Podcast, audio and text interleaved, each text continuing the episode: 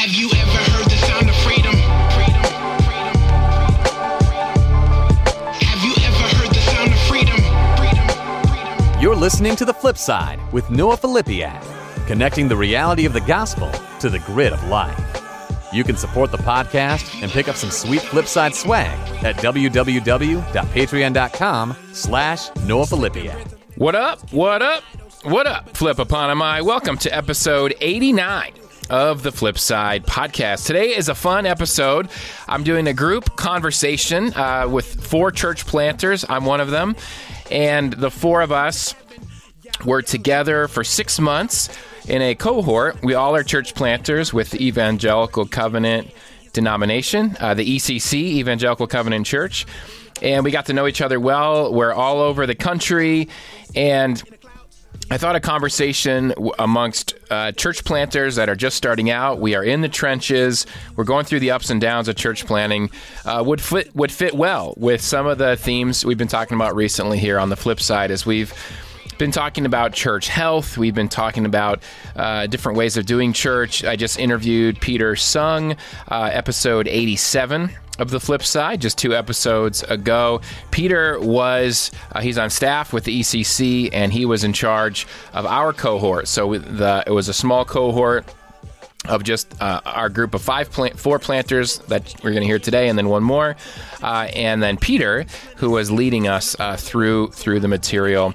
And you know, we've talked a fair amount uh, here and there about the rise and fall of Mars Hill podcast, and uh, that was something many many people listened to, and I think it really exposed some things in the church that we have really praised as the American church, uh, the size of churches, and even some of the fame and the celebrityism of certain pastors. And we have seen not just from uh, Mark Driscoll and Mars Hill, Seattle, but also Willow Creek, uh, the Hillsong documentaries that have come out. We've seen that bigger isn't always better, and that in fact, uh, maybe bigger sometimes can be the cause of uh, of things not being better. I just realized uh, here we are live uh, as I talk. Uh, I did a whole episode on my thoughts on the rise and fall of Mars Hill, on Hillsong, and on Willow Creek. And I'm trying to find that. While I'm going to find that, I will tell you that I interviewed Laura Tarro, uh, who is in the uh, group of four today, uh, in episode 74, talking about church planting as a woman uh, pastor, and uh, also in our uh, in our little group of four today, us four church planters. Uh, Laura is there. Uh, Laura is the founding pastor and senior pastor at Bethany Covenant Church in St. Charles, Illinois, and she'll be coming on for her second time here on the flip side. Uh, also is Cindy Riley, New Beacon Covenant Church in Swannanoa, North Carolina. I like that town's name because it has Noah in the name, so I feel like I would I would, you know, be famous there. Uh, Josh Cramer at Resurrection Covenant in Boise, in Boise, Idaho, and uh, just all kinds of podcast connections going on here. I'm getting ahead of myself. So, episode 68 of The Flip Side, you can go back and listen to my thoughts on Hillsong Exposed, uh, the rise and fall of Mars Hill, and Willow Creek. I was also going to uh, mention episodes, let's see, 79 and 80. I interviewed Greg Coles, and uh, Greg Coles is on the leadership team at Resurrection Covenant Boise uh, with Josh. Did you know that it's Boise? My whole life it has been Boise. If anyone watches college football, they always say Boise State. And then I was uh, interviewing, I think it was when I was talking to Preston Sprinkle. Uh, he's been on the show a couple times, and he kept saying Boise. And I'm like, you're saying your own city wrong. No, the rest of us say it wrong. It's it's Boise with an S, just like it's spelled. The things you learn on the flip side. So excited to get into that conversation. And we talk about, you know, we're four church planters pastoring small churches, struggling with some of the insecurities of that, uh, but also, you know, trying to get to the heart of what is discipleship, what is a healthy church, and just wrestling through the reality of church planting. Something I like to do when it comes to church planting is just expose some of the myths. I feel like all, almost every church planter I know we we all have been under this delusion that we're going to plant a church, have this big launch, and the thing's just going to go grow, grow, grow, grow, in and as if um, that's not that's what's expected, that's what success is, uh, and there's pressure. There's pressure on us to do that, and for almost every church planter I know, and I know quite a few uh, over the course of now, I don't know, I 2005 is when I started my first church plant. So do the math on that. Uh, almost every church planter I know, it is. Um, it is a grind and it's it is a like a boxing match and you just you take a lot of hits and uh, it's it's it's a it's a calling it's fulfilling i'm not complaining uh, but i just i just want us to i i, I don't like us setting up uh, church plants as these these places um, where you know celebrity pastors are born, so to speak, and uh, you know I, I think we can just it would be healthy in the church if we got rid of the whole celebrity thing. It's just it's really silly, uh, and so I just want to have some real conversations today with some church plants. Uh, we are all in the early stages of church planting, so. Uh, before we get to that, let me mention if you want to watch this episode, you can do so at youtube.com slash Noah Filipiak.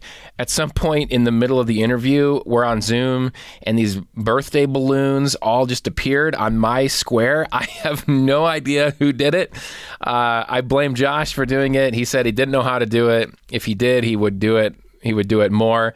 So uh, if you're watching on on YouTube. You'll get to see that. Uh, Josh had some mug envy. Uh, my third favorite podcast is The Flip Side. It should be your third favorite podcast as well. That's our goal around here. If you'd like to get a mug, like I told Josh, you need to become a patron on Patreon. You can head over to patreon.com slash Noah Filipiak if you want to support the show. Get yourself some sweet swag. Uh, in in my mug is my Angry Brew. Shout out to Angry Brew and a big thanks for sponsoring the podcast. Go to angrybrew.com, fivelakes.com, pick up a bag of Chris's Blender Angry Brew and get 10% off your order when you use promo code FLIP.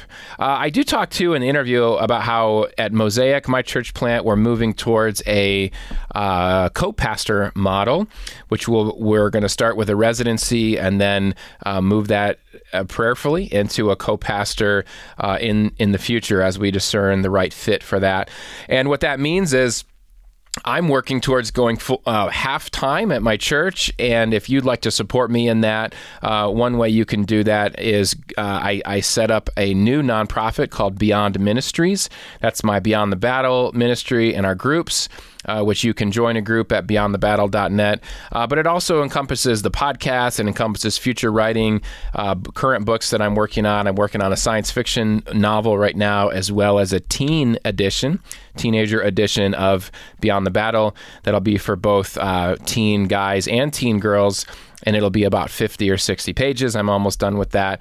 Uh, but the goal is to get enough uh, income coming in from these other these other sources uh, where I can go half time at the church to create space for this residency and eventual co-pastor. So if you'd like to support that, it is a tax deductible gift. You can go to noahfilipiak.com slash give or beyondthebattle.net slash give and uh, you can do a recurring gift there uh, that's a lot of websites i'm sorry but uh, all right so hey let's jump in uh, to this interview and i hope it's helpful to you as you as a, as a christian you know I, I just hope we are all prayerful about what makes a healthy church what makes the church healthy, and even maybe some ways for you. Uh, you know, if you're not in church leadership, if you're an attender of a church, uh, what are some ways maybe you can make your church healthier. Or if you're not going to church, uh, I would encourage you to start. And um, maybe there's certain ingredients you'll find in our conversation today uh, that will help you hone in on what you're looking for uh, in a church. So, without further ado, I haven't said that in a while. It's exciting to say that again. Without further ado, we're going to jump into this conversation between Laura Terrell, Cindy Riley, Josh Cramer, and myself. Here we go. Heard the sound of freedom. Have you ever heard the sound of All right, welcome, friends, to the flip side. This is our first ever, my first ever uh, group interview. So this is very, very exciting. Uh, so we'll go around here. That we got the Brady Bunch uh, squares up here on Zoom, and uh, just introduce yourselves. I guess we'll go. I'm just going on my screen clockwise. Cindy, Josh, Laura, uh, share your name. Uh, where you're from, and maybe just a little bit about the stage uh, that your church plant is in. Okay. I'm Cindy Riley. I'm in Swannanoa, North Carolina. We are in a restart phase. We've been going for about a year, year and a half, and had a good start and then hit some hiccups. And um, my husband and I finally moved into the community, and it feels like we're in a restart, building back up again. Great. Thanks, Cindy. I'm uh, Josh Cramer. I'm in Boise, Idaho. Um, we are, uh, uh, we're moving. Uh, we've been going for about a year and a half. We launched Easter 22, um, and things feel, yeah, like they're kind of rolling along at this stage. So, did you share the name of your church, you guys? No. Go ahead, do that. Uh, Cindy, what's the name of your church? New Beacon Covenant Church. All right, Josh. We're Resurrection Covenant Boise. Great, thanks. All right, how about you, Laura? Yeah, Laura Tarro, and our church is Bethany Covenant Church. We're in St. Charles, Illinois, which is a western suburb of Chicago. And our church meets in a donut shop, which is a little fun and unusual. We have been meeting weekly for about a year, although, you know, with church plants, there's a good six to 10 to 12 months lead up of all of the stages before you start meeting weekly. So it's hard to, I always wonder, like, what is our actual date, but meeting weekly for a year um, and rolling along, like Josh was saying. Um, exciting things are happening, but it is a roller coaster to plant a church. It sure is. We're going to talk about some of that roller coaster. Laura, welcome back, by the way, to the podcast. So uh, I will have mentioned this in the intro. I'll give a bio for each of you guys and stuff. But Laura uh, and I had a conversation, episode 74. If any listeners want to go back and hear about planting a church as a woman uh, pastor. So let me give a little bit about my church plan. It's Mosaic Church. Um, I've already mentioned this, but the four of us met through the Evangelical Covenant Church's cohort for new church plants. And so we spent six months together on Zoom every other week, and really was wonderful. It was wonderful to get to know you guys. And uh, one other friend of ours that we just caught up with on Zoom that wasn't able to join us for the podcast. Uh, our cohort was led by Peter Sung, and I just got to interview Peter in episode 87 of this podcast, which was just two episodes ago. And we're going to get into some of that. Um, Peter just came out with a book called The Post Church Church and uh, it sounds you know you think about the title of that and it's uh, our culture is post church um, and a lot of us are still doing church in a church way and our culture is post church and peter is proposing some post church uh, ways of doing church. And, and so we're going to get into some of that but i want to start with um, the reason I thought this conversation would be helpful for a podcast is because we're all church planting. We're all in early stages of church planting. I guess I, I forgot to finish my sort of story. Uh, our church is about a year and a half old as well. We're two years in uh, from me working on it full time. And um, we're in urban Grand Rapids, Michigan. So we're in the inner city. We're a multi ethnic church. There's some unique challenges we face being uh, urban and multi ethnic. Um, but we face the challenges of a two-year-old church plant that I would say is um, it depends on who you ask. If you ask certain people in my church, they're like, "This is awesome. We love this." Like people in churches that are in small churches, it doesn't bother them. They, this is mm-hmm. like there's community. Uh, they love it. For us as church planters, we feel pressure for things to be bigger. Uh, we feel pressure to grow. We have our own insecurities. Uh, we tell people um, and I'm not speaking for you guys. I, I guess this is for me. Um, and and uh, feel free. We'll we'll turn this into a question as well. Uh, but there's um, i want my church to grow. And if i could just be content with the small size that it is i think that would be better. But there are financial pressures that we face for those of us trying to do this for our full-time jobs. Um, maybe that's not the best model. I don't know because that certainly you know plays a role in it as well. But culturally speaking there's this fascination of big in the american church. And uh, many many people listen to the rise and fall of mars hill podcast and we heard the ins and outs of Mark Driscoll's Mars Hill and how huge it was. And for me, back in the mid 2000s, that that church, his ministry, that was that was like the church. Uh, every church plant wanted to be like his. Uh, I'm in Michigan here. Uh, Rob Bell's Mars Hill, unaffiliated with that one, but another sensation. You know, Rob Bell wrote Velvet Elvis. He writes about how huge they launched. Um, and then we all have our local church plants, uh, sometimes in our network, sometimes not. And then people ask me or you guys, my least favorite question in the world. Uh, usually it's the first question people ask when they, you know, they find out you planted a church. How big is your church? And I'm like, that is like the only reason you want to know how big my church is so you can judge me on if I'm a success uh, or a failure. So mm. I, I thought it would be helpful. We're not bashing big churches, uh, but we see some dangers in that model. We see some dangers now in the big church model with Willow Creek, Hillsong, Mars Hill. These are national stories. So the four of us are not pastoring big churches. Um, we are pastoring small churches.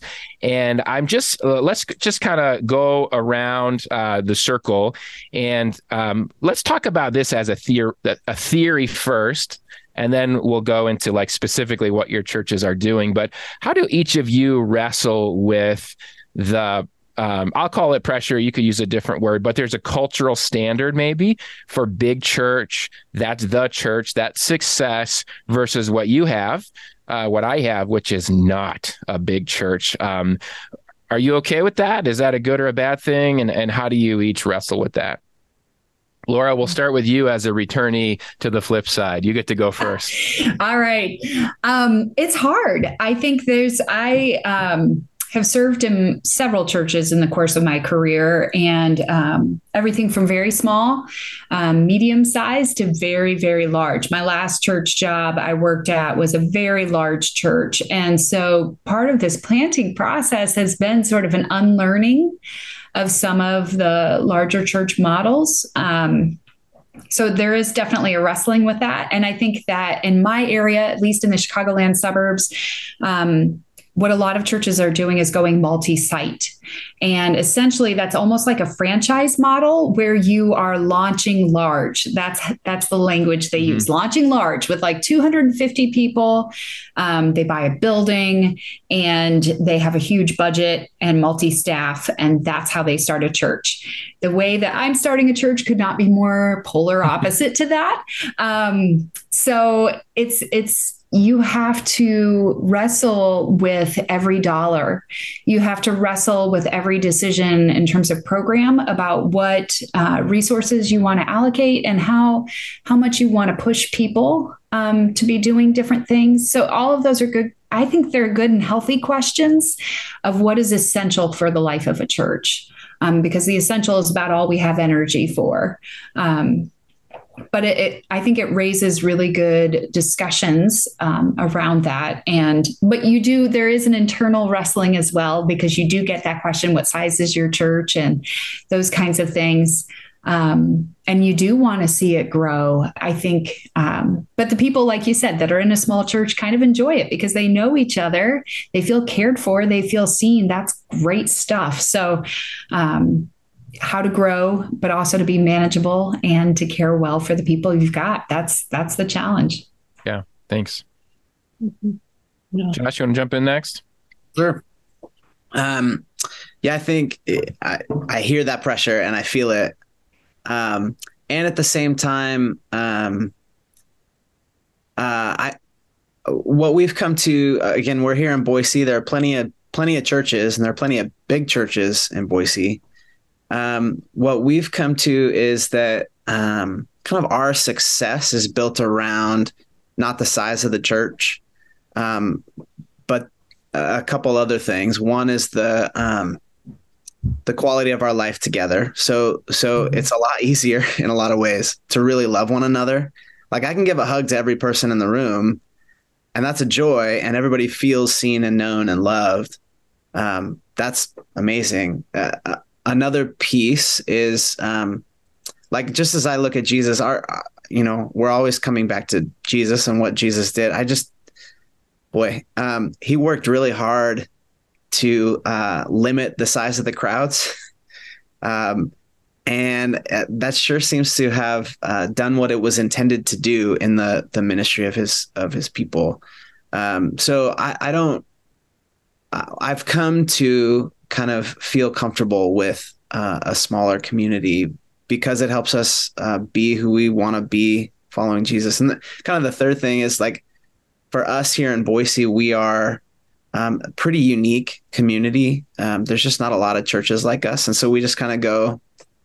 We don't know what like if I had to do a market share analysis, I don't know that our market share is much bigger than it is now. But if we can look like Jesus, then I think then we've done the thing that God calls us to do. So um, just it, it, takes some work, internal work and constant work to be comfortable with that. Um, but that's kind of where we've landed as a community. So yeah, thanks. Mm-hmm. Yeah. How about you, yeah. Cindy? Yeah, very similar to to Laura and, and Josh. I, almost didn't go into church planting because I felt like I can't do the big church thing. That's just not who I am. It's not my personality, but I still felt God calling me to it and took the steps. And so it's always an internal struggle. And and what I come back to where I find my footing is what impact is our church making in the community? How are people experiencing the love of Jesus through our small little group? And how are people the people that are a part of our church how is their life being impacted how are they growing how deep are they growing in their own faith and in their own walk with jesus because the reality is very seldom is someone going to stay with our church forever they're going to move on and go somewhere else. And so they get to pass through our doors and pass through some other doors. And so remembering that it's not just about this church, it's about the church. And am I being a faithful expression of what God's calling us to be and me to be so that we can be a full body together? I can find my I can find my anchor when I remind myself of those concepts and ideas. Yeah. Anchor is a good word because it feels like uh, the waves come and they hit us and they toss us in all these different directions. It's really easy, you know, to get lost in the waves and and chasing, you know, chasing different metrics. That's so true though. I planted uh, my first church plant. We launched in 2006, and I was there 13 years. And I just went to a wedding uh, this summer of a guy that I met when he was 16, and he just got married, uh, uh mid 20s now, and got to reconnect with some mm-hmm. people from church that church that I haven't seen in a long time and hear stories of people that are uh, just we did a park ministry where we didn't see a lot of fruit on like a Sunday morning mm-hmm. level. Uh, that's actually where we met him. And um, but to hear stories of of people from the park ministry that are now in their mid twenties, and that like some of this fruit came ten years later, yeah. And like that's awesome. But when you're the planter in the middle of it, it's not awesome because you're like, no, I kind of need some of that fruit right now. Right. Um, so the anchor, I, I what you said, Cindy, that's that's uh, I really like that. I really like that a lot because let's like we're a part of something bigger, right, than us. Mm. Way bigger. God doesn't mm-hmm. need us. He doesn't need our churches. Um, yeah. But it can really feel like this whole thing rests on my shoulders because I got to mm-hmm. make this church plant, you know, sustainable. I got to make it successful. So mm-hmm. um, we're trying to figure it out. Yeah.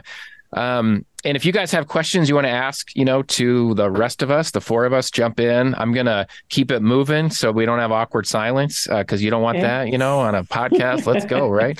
Uh, yeah. But uh, but feel free to, to just jump in, change directions if you have questions you want to hear um, from the four of us. I want to ask us about um, this Sunday morning model. So I mentioned I just interviewed Peter Sung, who we all know and, and love, and his new book, Post Church Church. And in his book, he essentially proposes. I mean, it's it's pretty provocative. I would call it prophetic in the sense it speaks mm-hmm. a lot of truth to the current um, the unhealth that's in the church and um, it, I, I, don't know. I, I just I, I guess I'm paraphrasing. There's a there's a critique of this Sunday morning pastor centered model of church. And there's uh and and that the post church church will will not look like that. And we probably are five or six steps away it's kind of what peter said in the interview. Uh right now we're taking more like baby steps on the way we do church.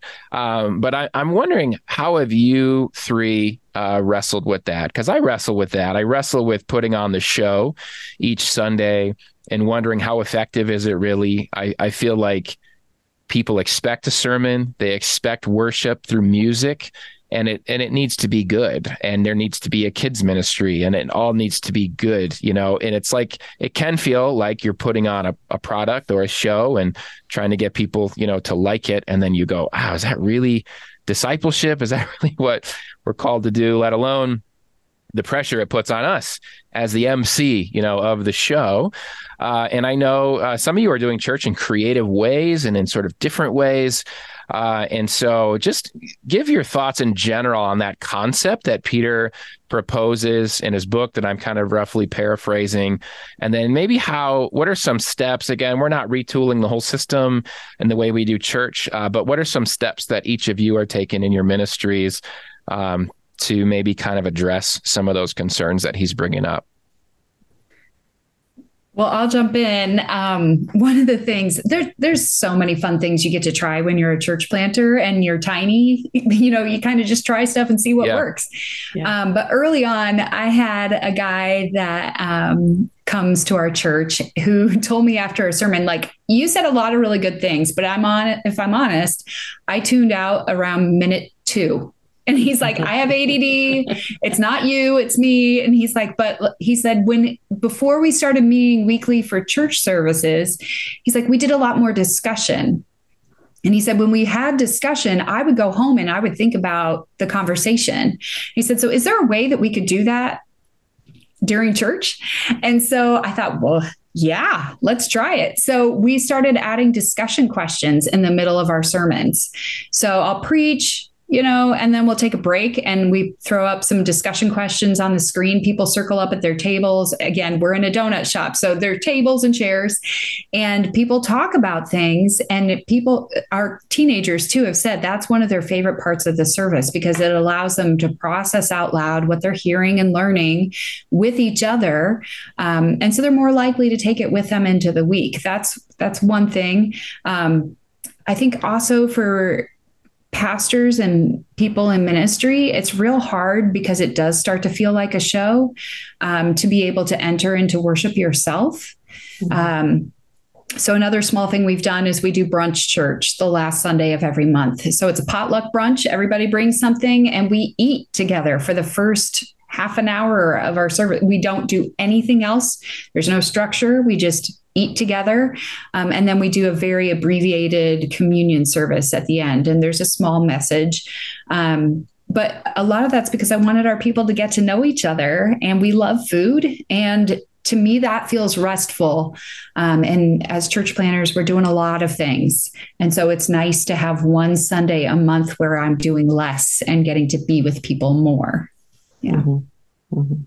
Awesome. Yeah, we we've started doing something similar where we do a, a Sabbath Sunday. It's not consistent. Sometimes it's when the pastor's tired. This week's going to be a Sabbath Sunday, Amen. and everybody's great with that. And I think it's a great model for us to show people the the value of Sabbath.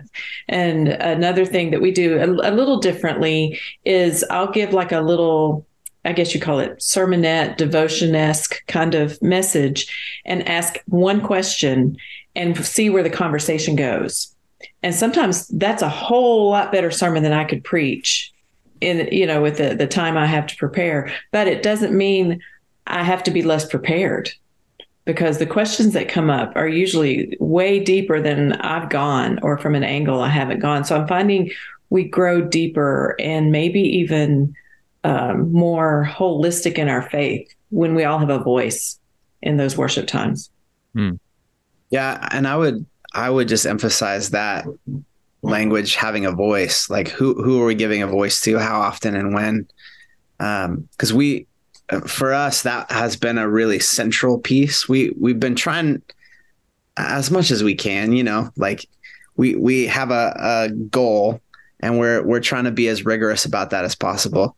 Um, but we're working to give as many people voice as possible. Uh, we believe that the the kids and those who don't know Jesus yet are as essential and maybe sometimes more essential than the rest of us are. Um, and we're working really hard to kind of uh, work against the consumer model of church. Peter Mhm. talks uh, some about that, but um, in conversations with Peter, we he and I have had even more conversations about the consumer model. So we're we we push really hard, partly because the consumer model right is built around there's a person who knows what they're doing and and is putting on the show for everybody else, and everybody else is then in the role of the consumer, which means that they're not in the role of like having voice or being discipled. Even really, what they're doing is sitting back and taking in a show.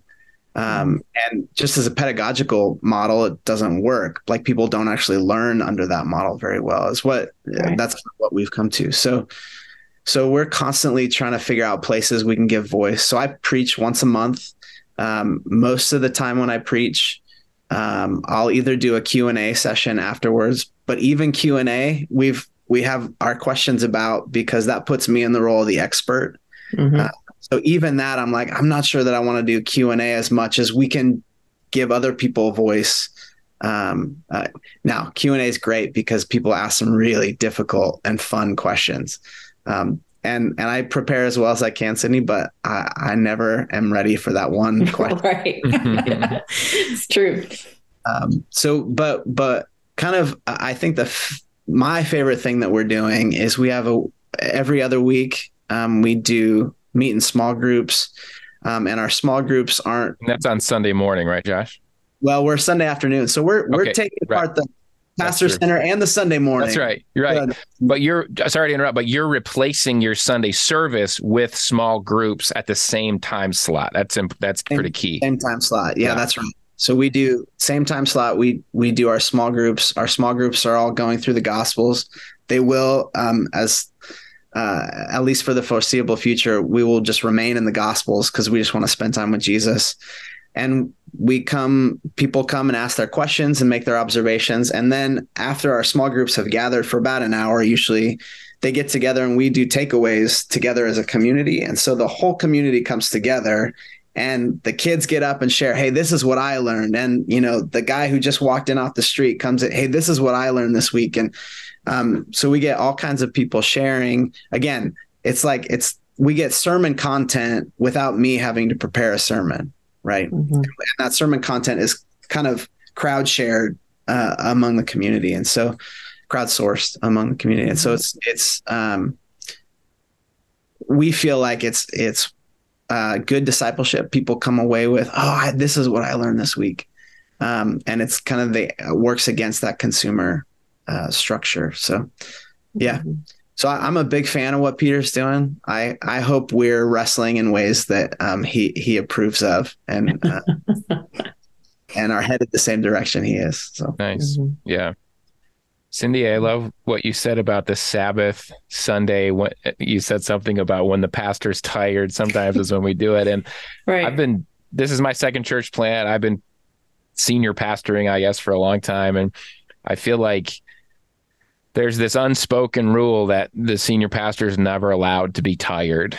And Mhm. I, I think we've uh, we've seen that play out in you know the American church at large. Some of these big name you know big name meltdowns that we've seen.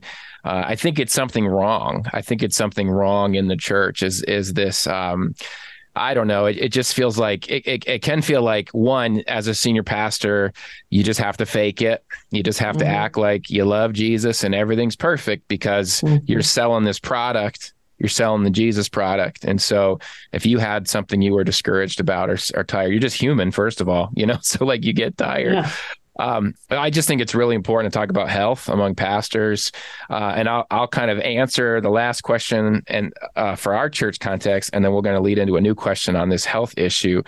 So one thing um, is a transitionary answer because one thing we're going to start doing. I've mentioned this on the podcast. Um, recently is transitioning into a co-pastor model and by co-pastor i mean like co-senior pastor um, I was able to transition my first church plant to that about seven years in.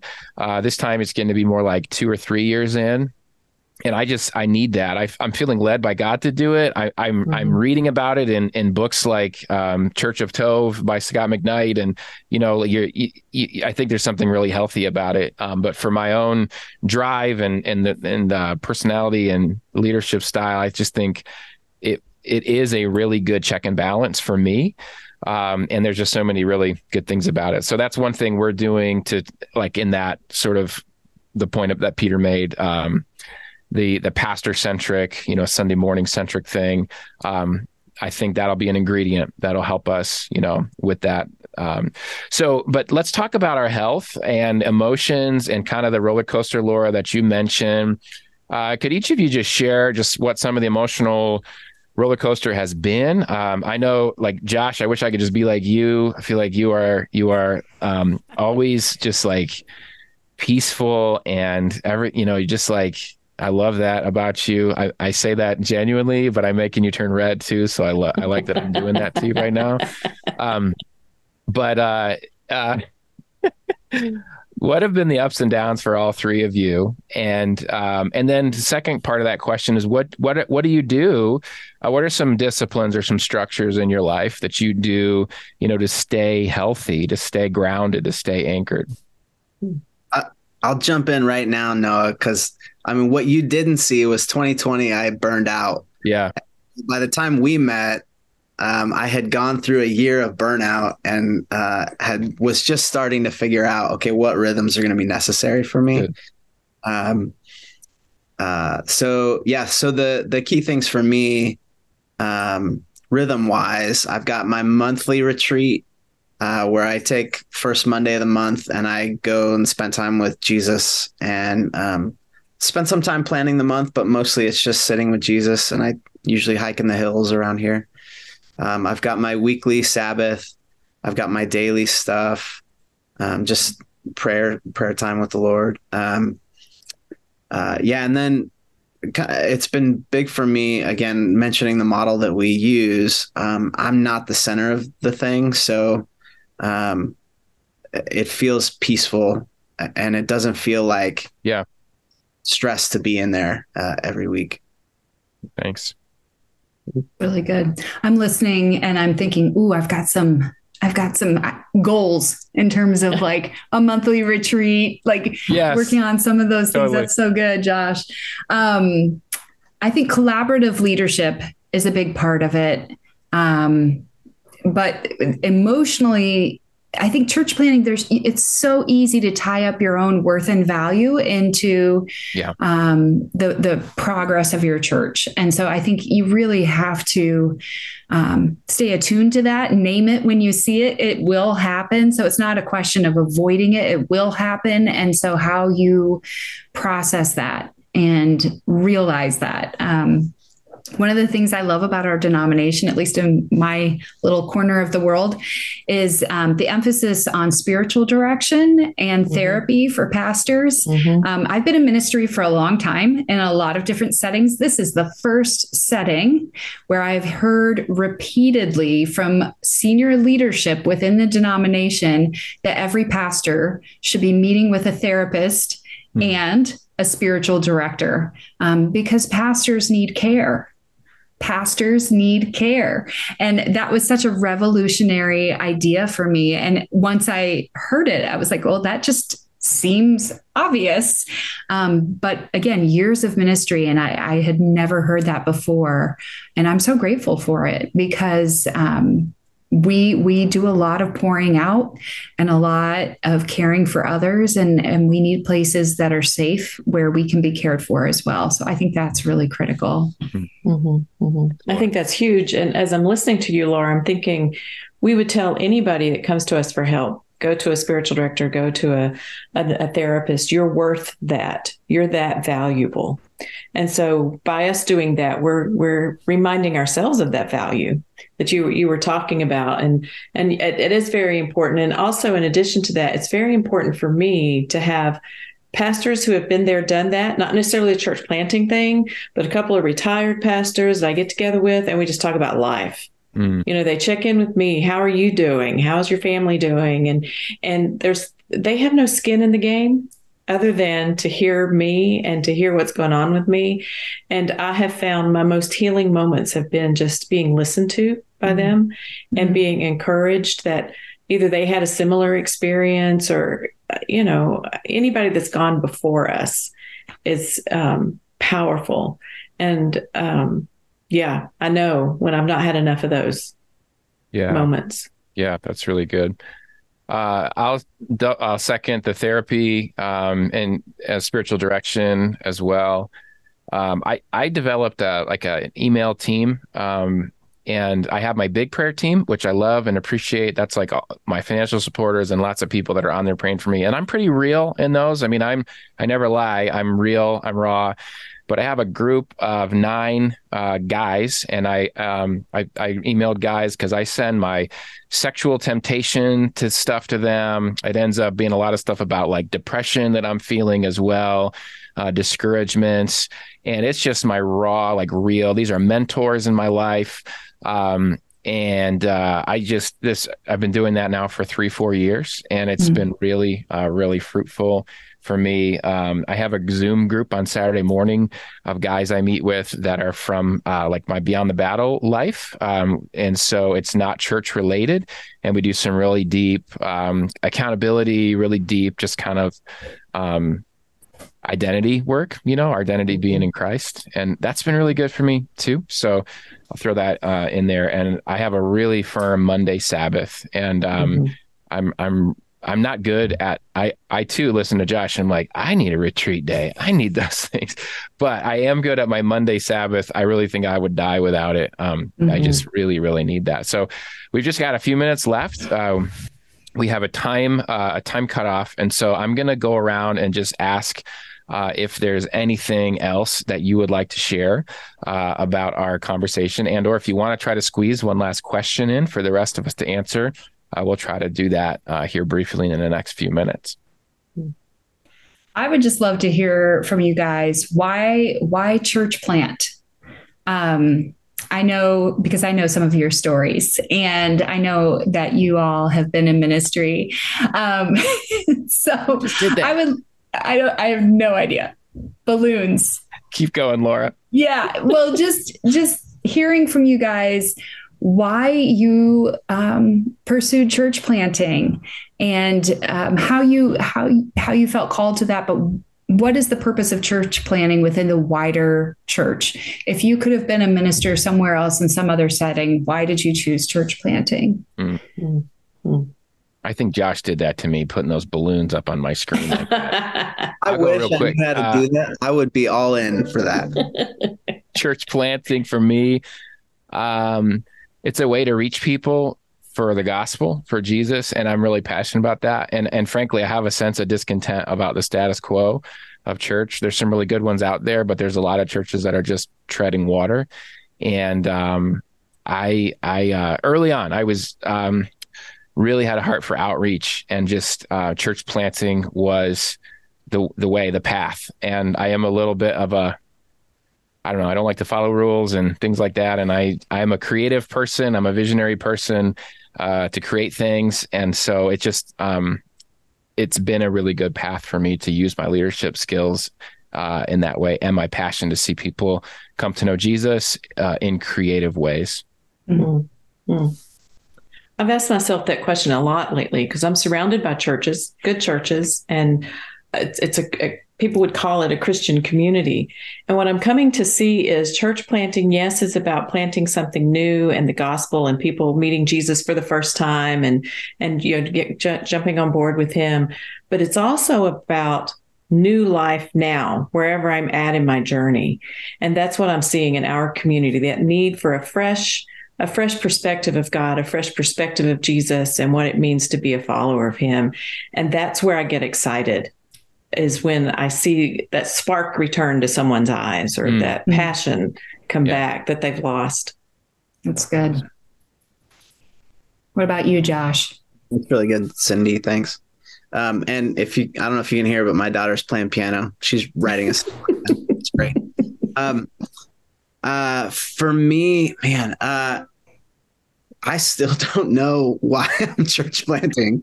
Um, uh, I wish I had some like great, uh, like principles that I was working from, but really for me, it came down to, um, I felt really strongly the clear call of God to do it. And um, as we've uh, gotten started uh, here in here in Boise, um, what we keep seeing is uh, people coming in, and Boise church culture is a unique church culture, just like every other church culture is unique in its own ways. But we keep, I feel like we're serving the folks who are like, I was kind of done with church, Mm, wasn't going back, and I found you guys, and I feel like I can hang out here. Mhm. Uh, and so uh, that's kind of what what we've experienced is Jesus is drawing that that person, and Mhm. and so in a lot of ways we're unique in in Boise, um, and so I, I just have continued to sense God's call that this is what we're supposed to do, and so we keep doing it. it's good. What about for you, Laura? And then we'll wrap it up. Yeah, I think uh, it's definitely a call. It's not something that I ever had on my radar as something I would do. Um, it's because God called me to it. But I I get excited because I do think it's it's an opportunity to follow God, like for me personally, into unknown territory. Um, but also to see God's hand at work um, in people's lives, and and it's God calling new people to Himself, but also people that have been hurt and burned by the Mhm. church, um, rediscovering the goodness of church community. Um, and I think it, it gives us a chance to also do something that may speak to the wider church about, um, you know, what is essential in the life of a church community. And I think we are, in some ways, creating new territory um, because we do get to try some things.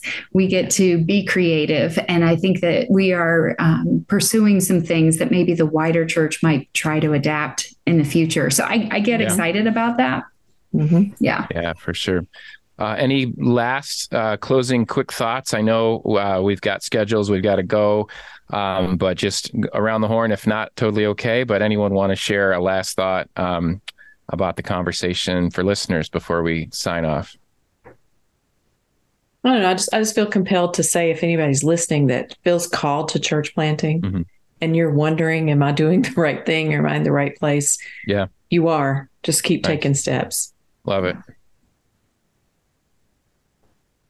No, I'm just excited about your podcast and uh, saying hi to all the Philippopotami out there. Oh, thank you. My third favorite podcast, Josh. yeah, yeah. I don't have a mug. I, did Well, you, you should become a paid patron, and then you get one. So you sent Greg a mug, didn't you? Or he was a April- well. Oh no! Oh, I see. So because he was a, g- he did two episodes though. So Oh, I'll that's- send Laura a mug. Once you do two, you get a mug. oh. Sweet. oh goodness. Laura, how about you? Close us out here with some respectability. Yeah, that's tough.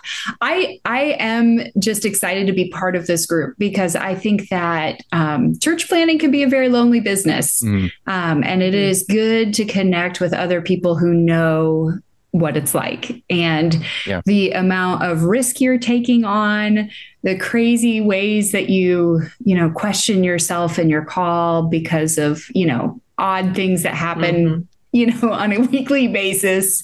Um, but just the encouragement from being with like minded people is really, really good. Yeah. I agree. It's awesome. Well, this has been really fun. And we're like, it's like a little reunion here for us. We're all Mhm. over the country. And our friend uh, was on earlier who's in Seattle. We got to catch up from our cohort. And so I just love that God is at work all over the Mhm. country in these small ways. Amen. I think Jesus' ministry was very small. Uh, a lot of his metaphors were very small, the faith of a mustard seed, you know, and you Mhm. just you see the way God works. And so I love the work we're all doing. I love being reminded that as we all labor, we're laboring together. And and and and let's be honest, there's lots of churches like ours out there. There's lots Yeah. and lots of small churches that aren't making the headlines with just faithful lovers of Jesus trying to shine his light. So I just praise God for that. And if you're a listener in one of those churches, uh, praise God. Uh, and if just if you just go to church, if you're if you're not going to church somewhere, go to church, get get uh, involved, join community, make sure it's authentic.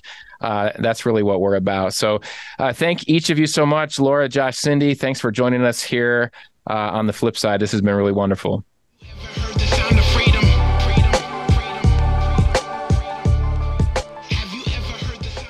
All right. I hope you enjoyed that conversation. We were up against the clock a little bit. Uh, we had we had actually met prior to this interview uh, with another member of our cohort, and we did uh, some updates on how everybody was doing. We prayed for each other, and uh, we just had somebody in our group that had to go at a, a certain time. So uh, hopefully, didn't feel too rushed or cut off or anything. I know we could have talked longer, and uh, there's a lot of good stuff to talk about. But I hope that that was encouraging conversation for you. I hope it was inspiring.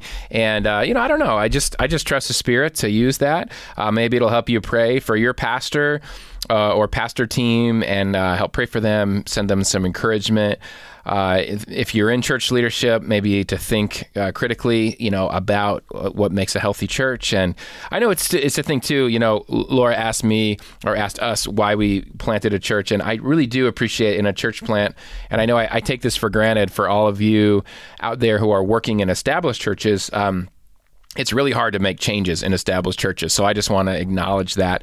One thing I like about church planting is you can change things, and especially at the beginning, you know, you can change like Josh is doing uh, at at uh, RCB uh, in Boise. They're doing uh, every other Sunday. I hope you caught that. They're doing like a sort of a more traditional worship service, singing, preaching, and then every other Sunday they're um, they're doing their small groups for their church. So if you were a visitor and you showed up, like ready for a sermon and songs, guess what? You're going to sit in a group and you're going to you're going to have um, you're going to have conversation. And when you're a church plant, you can start that way. You know, we start we do discussion questions uh, like what Laura mentioned, they are doing. That's encouraging to hear because we do that at Mosaic. We we do a uh, during the first worship set, we stop and, and during some of our announcements, we have people uh, break into groups and we have leaders. And it's sort of a, a icebreaker conversation time where it's a guided conversation to get to know the people you're sitting with and then during the sermon, we'd break and we'd do some discussion around the topic of the sermon. And those are the type of things I, I get it. If you're in an established church, you can't just, whether even if you're the senior pastor, you even in you still don't get to make those decisions because you got to run it by your elder team or your board or whatever. But even if you did, it would really rattle people. I get it. It would rattle people if you were like every other week we're not going to have preaching and singing. We're going to do groups. Um, people would revolt. I mean, right? Because we just we're creatures of habit. We're used to what we're used to, and that's that's part of this tension. Even the conversation with Peter and the post church church. It's um, there's, I guess I'm saying two things. One, people are used to what they're used to, so change is going to be hard. Uh, so doing something that's a little bit different, uh, just I would say, really, you got to do things gradually. You need to know your context, um, and don't be reckless with it. Or hey, just go plant the church, like Cindy said. Uh, if you if you really have some you know creative things uh, cooking, uh, but I just want to acknowledge that. I think for us as church planters, we take it for granted a little bit that uh, we can do things outside of the box, and and I love that. And and as Laura said, maybe we can teach the established church um, some things, but I don't. Uh, I feel for you that are leading established churches that I know you don't have, you know, the freedom to do that. But even in a plant now, I'm, you know, we're a year and a half in doing Sunday services, and I I do feel that where we we can't not make drastic changes to what we currently are doing, but we do always have to be, and this is, I think, any church can do this. Um, always be evaluating what you are doing and say, okay, within the construct of this community that we've created, this culture we've created, what can we be doing? Is this effective? Is this an effective method of discipleship? Is this an effective method of um, growth, of building community? And if it's not, don't just keep doing it because you've always done it, right? I mean, I, I think we have to be in church spaces where we can we can adjust because. Uh, it's not about numbers as we just talked about, but um, let's let's in in that your church doesn't have to be growing, growing, growing. But let's be honest, the amount of people going to church in our culture is shrinking, shrinking, shrinking. Peter and I talked about that. His book talks about that. The average church size right now is 60, which there's no shame in that. You know, that's what many of the church plants that we that were you just heard today, uh, we are around that size.